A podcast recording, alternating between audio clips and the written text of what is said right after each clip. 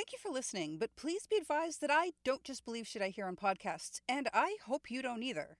Be skeptical and look into things for yourself. If you find that I was wrong about something, the best thing you can do for me is to let me know. You can do that at livingthroughextinction at gmail.com. Please also be aware of the fact that I do swear and I don't bleep anything out. So listener discretion is advised.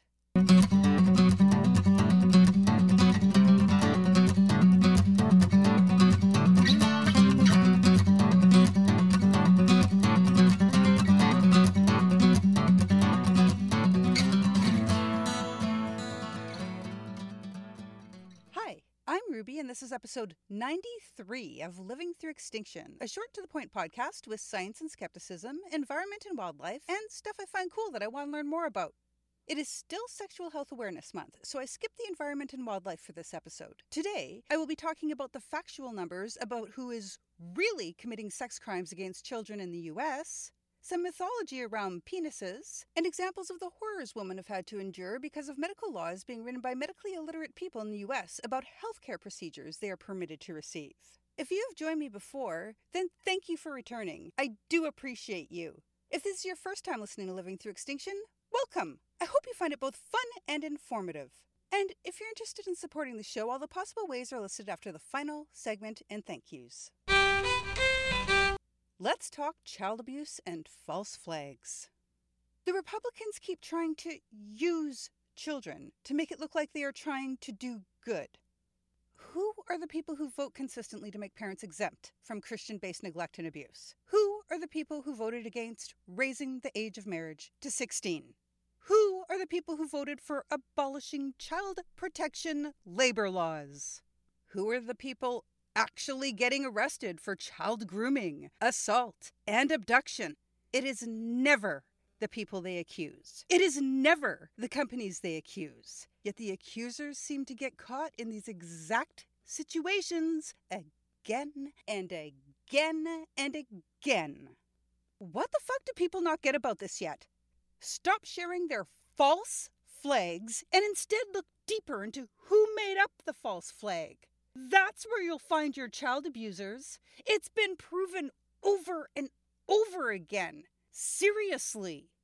Now that we have actual numbers to look at, it turns out drag queens are about the safest people out there to have around your kids, and evangelical pastors are the most dangerous people out there to have around your kids. At least in the US, anyway. The funny thing is that nobody would have ever begun collecting this data if the right hadn't started making up all these lies about LGBT people and drag queens. None of this information would have been put together for all of us to see and confirm if they hadn't gone in so hard with their lies.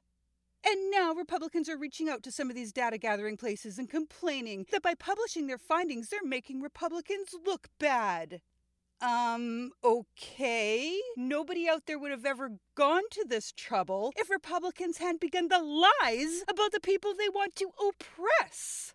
It was those lies that made people feel like this was an issue and had to be looked into, and now the numbers are showing us which demographics of people actually are committing sex crimes against children. And it sure as hell isn't drag queens. Arrests and prosecutions are a matter of public record. This means that all of these numbers can be confirmed, as well as specific cases, which I will mention in the end. All of this information is going to be US centric, though. Though I also do want to do a Canadian one soon, as this bullshit is increasing here as well, every day. At the six month mark from when different groups began collecting all charges of sex crimes against children in the US, the total number was 2,145. Of these 2,145, there are 34 politicians. And the part that has Republicans complaining about this information being published? Of that 34, 33 are Republicans. One is a Democrat. The loudest accusers, once again, are the largest committers of the crimes they are accusing Democrats of. By a lot. Of these 2,145, 13.5% are people from the religious industry priests, pastors, bishops, youth pastors. Yet they make up only five tenths of a percent of the population. Of these 2,145, 6% are evangelical pastors. They make up way less than one one hundredth of a percent of the population, yet they commit 6% of the sex crimes against children. This tells us that evangelical pastors and the religiously employed in general are extremely likely to commit sex crimes against children. In fact, if we compare those to trans numbers, the religiously employed are 65.5 times more likely to commit a sex crime against a child than a trans person. You see, trans people make up one fourth of a percent of the population, yet commit less than 14 one hundredths of a percent of the sex crimes against children. Oh, and guess what? Zero of those occurred in a bathroom. And that's it. And no, I did not forget to say the number for drag queens. There is no number for drag queens. Zero of the 2,145 sex crimes against children in the US were committed by a drag queen. Zero! Now, when these liars make their accusations of grooming and other sex crimes against children, they never give verifiable examples. I do. If they do give an example, it's vague, like, I know someone who said and did this, or there's a man who had this or that done to him, kind of deal. Obvious bullshit. I do not wish to be like them. So here are a few easily verifiable examples from the information that I just put before you. Barry Fike is the pastor and former schoolteacher who was busted sending explicit images and messages to who he thought was a 15 year old to meet for sex. This is a cis straight white man. Gabe Geringer is the Colorado youth pastor who was sentenced to 60 days for raping a 14 year old from his church. Can you believe he only got 60 days? Again, a cis straight white man. Anton Lazzaro is the founder of Big Tent Republicans, well known GOP strategist, and donor and contributor to Fox News, who was found guilty on one count of conspiracy to commit sex trafficking of a minor and five counts of sex trafficking of a minor. Another cis straight white man.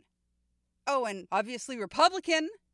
Joel M. Koskin is the 2022 Republican who received 41% of the North Dakota vote. He's received 10 years for the incestual relationship he had with his stepdaughter since she was a child. Cis straight white man. Anyone else see the pattern here? It was projection all along. Stop believing social media propaganda posts and start looking at what's actually happening all around you. Nobody is in danger from trans people and drag queens. We sure can't say the same about priests, pastors, and Republicans, though. Be skeptical, damn it. September is Sexual Health Awareness Month. Sexual health includes sexual reproductive health. Thanks to anti abortion laws, women are being refused care for bleeding after giving birth, are being refused care for incomplete miscarriages, are being refused care for ectopic pregnancies. Some have already lost their ability to become pregnant again because of being refused care. Their reproductive futures have been destroyed. Any children they may have brought into this world will now never exist. These are not women trying to end a pregnancy. Their pregnancy is already ended or invalid. Many of these women miscarried a baby, which they very much wanted. But the care required to save their lives and their reproductive futures includes procedures which are also used to perform abortions. And so the uneducated, not doctors, from the far right have made them illegal. The repercussions of this is that doctors are between a rock and a hard place. On one hand, they took an oath to do no harm. On the other hand, if they help these women save their reproductive futures, they are risking heavy fines and they're risking losing their licenses, jobs, means of making a living. The laws are so black and white with no real exceptions for these medically required procedures that doctors, as much as they want to help, are too afraid to. Listen to that one more time. The medically trained doctors are afraid to use their medical training to help women because they are afraid of what the government will do to them. That's not how things work in a free nation, y'all. That's how things work in totalitarian nations. The Republicans have spent the last seven years telling you that the dirty libs want to take away your freedoms. But this is what they had in mind all along. Imagine being a trained doctor and not being allowed to treat a woman who is bleeding out of control after giving birth because some anti science, untrained politician has taken your power to help away. They have been saying the liberals would bring this shit on for seven years. And the distraction fucking worked on so many ignorant fucks that it's mind boggling. Every one of you who took part in the sharing of the bullshit propaganda that they put out in the last seven years, this is on you! You helped it get this way. Every one of you who I called out on your bullshit posts. Look what you have done. Now, here we are with the doctors fucking afraid of the government, afraid to do what they, with their training, know is right. If this doesn't scare you, it fucking should. Abortion is healthcare, and women are in danger. The number of pregnancies which end on their own in the first trimester is very high. About 30% end in miscarriage. There isn't anyone my age who has never known someone who lost a pregnancy early on. Whether you know about it or not, you do know someone. Most likely several someones. A miscarriage can be life threatening and can cause reproductive damage if not treated. Not all women, obviously. Some will be just fine physically afterward, but many women require medical treatment after miscarrying. Now that the methods to administer that treatment have been demonized and made illegal by uneducated non doctors, women are either being delayed to the last possible minute before being treated, or they're being denied miscarriage care completely. The possible results for these women is infection, bleeding, and death. A Wisconsin woman who had an incomplete miscarriage bled for more than 10 days before emergency staff would help her. They absolutely refused to remove the dead fetus tissue for fear of repercussions under the new laws. She was put at risk of septic shock. Often a D&C is the only way to save these women and their reproductive futures. But that is now illegal completely illegal, and the wording of the law does not make any consideration for common sense or doctor's professional opinion. One OBGYN talked about how a patient who came to her had been at risk of infection after having a miscarriage, and thanks to those ignorant, barbaric 1849 laws being put back on the books, the woman's care providers at her initial hospital had refused to remove the dead fetal tissue because those laws included any procedure that they could have used to help. A grieving mother who had lost her very much wanted baby was being treated with medication to help control her bleeding after she suffered the miscarriage. When she went to the pharmacy to fill the prescription, the pharmacist gave her the third degree and forced her to explain her trauma, the loss of her baby, in front of everyone there. How awful is that? But that's what the criminalization of abortion does. It needlessly demonizes women, criminalizes life saving care, and criminalizes the care required to save a woman's reproductive future. And then they get treated like this poor woman in the pharmacy at a time when they are grieving a massive loss. There is nothing moral about these laws. They are anti woman, and the longer they're in effect, the more women they're going to both kill and remove reproductive futures from. And this hemorrhaging doesn't just happen to women who have miscarriages, it sometimes happens to women after a successful birth as well. In a Kansas City, Missouri hospital, a woman came in with postpartum hemorrhaging in need of a D&C, because a D&C is also an abortion procedure, the doctors there were not willing to risk their careers to treat her. They were not willing to risk their careers to save her life. This is what anti abortion laws are doing. When I told a friend about what I was looking into for this episode, she shared with me that she required a D&C after having her son. And if she had been unable to get it, she would never have been able to have her amazing daughter in the future. So, what about that child? If she had been subject to these absurd laws at that time, this amazing, beautiful person would have never had the opportunity to exist. What about her right to life? Then we have ectopic pregnancies, and yet another reason why uneducated people should not be making medical decisions for everyone. For anyone. In Ohio, Representative John Becker, not an OBGYN, authored a bill which included a ridiculous provision. This provision said that women would be allowed to have care for ectopic pregnancies covered by their insurance, as long as the care involved is the reimplantation of the fertilized ovum into the pregnant woman's uterus. This is not possible. One physician called it pure science fiction. The last time they tried to pass a bill like this in Ohio, the wording said that if the doctor did anything other than attempt to reimplant the ovum when treating an ectopic pregnancy, they would be charged with performing an abortion and the murder of the baby. OBGYNs at the time said that this not being possible meant that the passing of this bill would send them all to jail. I watched a Republican representative recently ask why there would be an exception for ectopic pregnancies, and when the answer was common sense, he said, What if we wait and see if it becomes viable? What if it moves? Again, this is not possible. The longer a woman is with an ectopic pregnancy, the more danger she is in. Not just her, but her reproductive health as well. These ignorant men should not be writing laws that govern human bodies at all, but especially when they don't have a clue what the fuck they're talking about. We have no way to save a tubal ectopic pregnancy, no matter what the exact location. It will never be viable. It cannot move. It cannot be moved. Maybe we will have that technology someday, but we certainly don't yet. The two ways to save a woman's life are surgery and medication, both of which are now restricted due to these unethical laws. If allowed to grow, the ovum will burst through wherever it's located, possibly causing internal bleeding. Withholding or delaying treatment could equal death. One woman showed up for emergency care at the University of Michigan Hospital because she had been refused care in her home state. Doctors were concerned that the electromagnetic pulses which were present would get them in trouble if they saved her life. You see, the law considers this a fetal heartbeat. Never mind the fetus doesn't even have a heart yet, or even a circulatory system, or even a chance of surviving. Thanks to barbaric Texas laws, a hospital told their doctor not to treat a woman with an ectopic pregnancy until it had ruptured to protect the hospital from possible legal charges.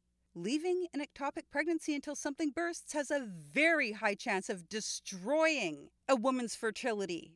Again, her future children will never exist because of ignorant, uneducated Republicans writing laws.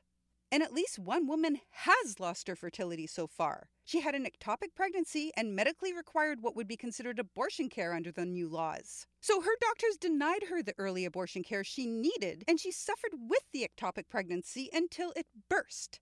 This is very painful, by the way, on top of being a risk to her life. Because of the fact that it was allowed to burst, she ended up having to have an emergency hysterectomy to save her life. She will now never have children, thanks to allowing the ovum to grow for much longer than is considered safe. Something forced on her by her government. She will never have children because of something that was forced on her by her government. Fucking forced birthers always crying, What about the babies? What about the children she would have had if she had had proper access to care? Those kids will never exist now. Why don't they matter, assholes? That is just three possible complications I've gone over so far the afterbirth care, the incomplete miscarriage care, and the ectopic pregnancy care. There are so many more. Since these anti woman laws went into effect, a 25 year old Oklahoma woman in need of care for a partial molar pregnancy, again, one that cannot become viable, was told by her hospital to sit in her car in the parking lot and come back in after she'd bled out more severely. Then they would be able to legally help her. A woman carrying a fetus with too many chromosomes was refused care. Again, no possibility for viability. This happens when two sperm fertilize one egg. No baby will result from this still refused care. A woman with preeclampsia had a placenta full of cancerous cysts and was refused care. A Louisiana woman carrying a skullless fetus was forced to travel 1,400 miles in order to have the abortion care that saved her from having to carry her headless baby inside of her for 40 weeks and give birth to it. Republicans would have forced her to endure an entire pregnancy, a condition that in the US has a high mortality rate, and would have forced her to go through labor and give birth to her headless baby. How is that the moral high ground? It's not. A woman in Texas almost died when her water broke at 18 weeks, and she was refused immediate care because of the forced birth laws. She was sent home and told to watch for signs of infection. With an 18 week old fetus inside of her drained uterus, she was sent home and told to watch for infection. That is dangerous as fuck. When she ended up so sick and weak that she couldn't even stand up, they finally gave her the procedure she needed, but she ended up in the ICU totally septic. When she started to go downhill, she started to go fast. She is very lucky that they were able to stabilize her in the end. Despite the fact that there was no fluid left in her uterus and the fetus had absolutely no way of surviving, she was forced to endure until she almost died, until there was no longer any detection of any electromagnetic pulses, because Republicans think those pulses are heartbeats and have made it illegal to help these women. There is even at least one reported case where Dr. Felty had to seek legal advice before helping a woman with a fucking uterine infection. Basically, it's reaching a point where if a woman's medical ailment has anything to do with part of her reproductive system, she might be left to go septic or to bleed, or to lose her reproductive future. Someday, someone you love with all your heart may have their life or their reproductive future ended because of these ignorant laws.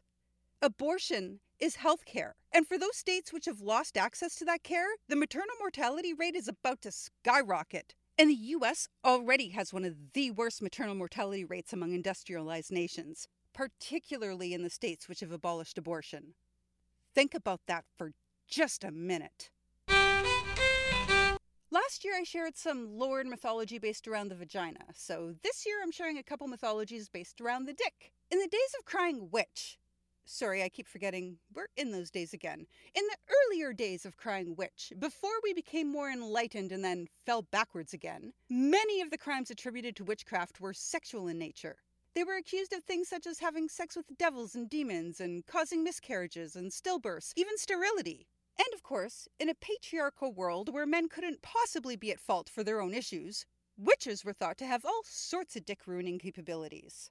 A witch hunting manual from the 15th century claimed to be a guide to detecting and eradicating witchcraft. It was called the Malleus Maleficarum and written by Heinrich Kramer.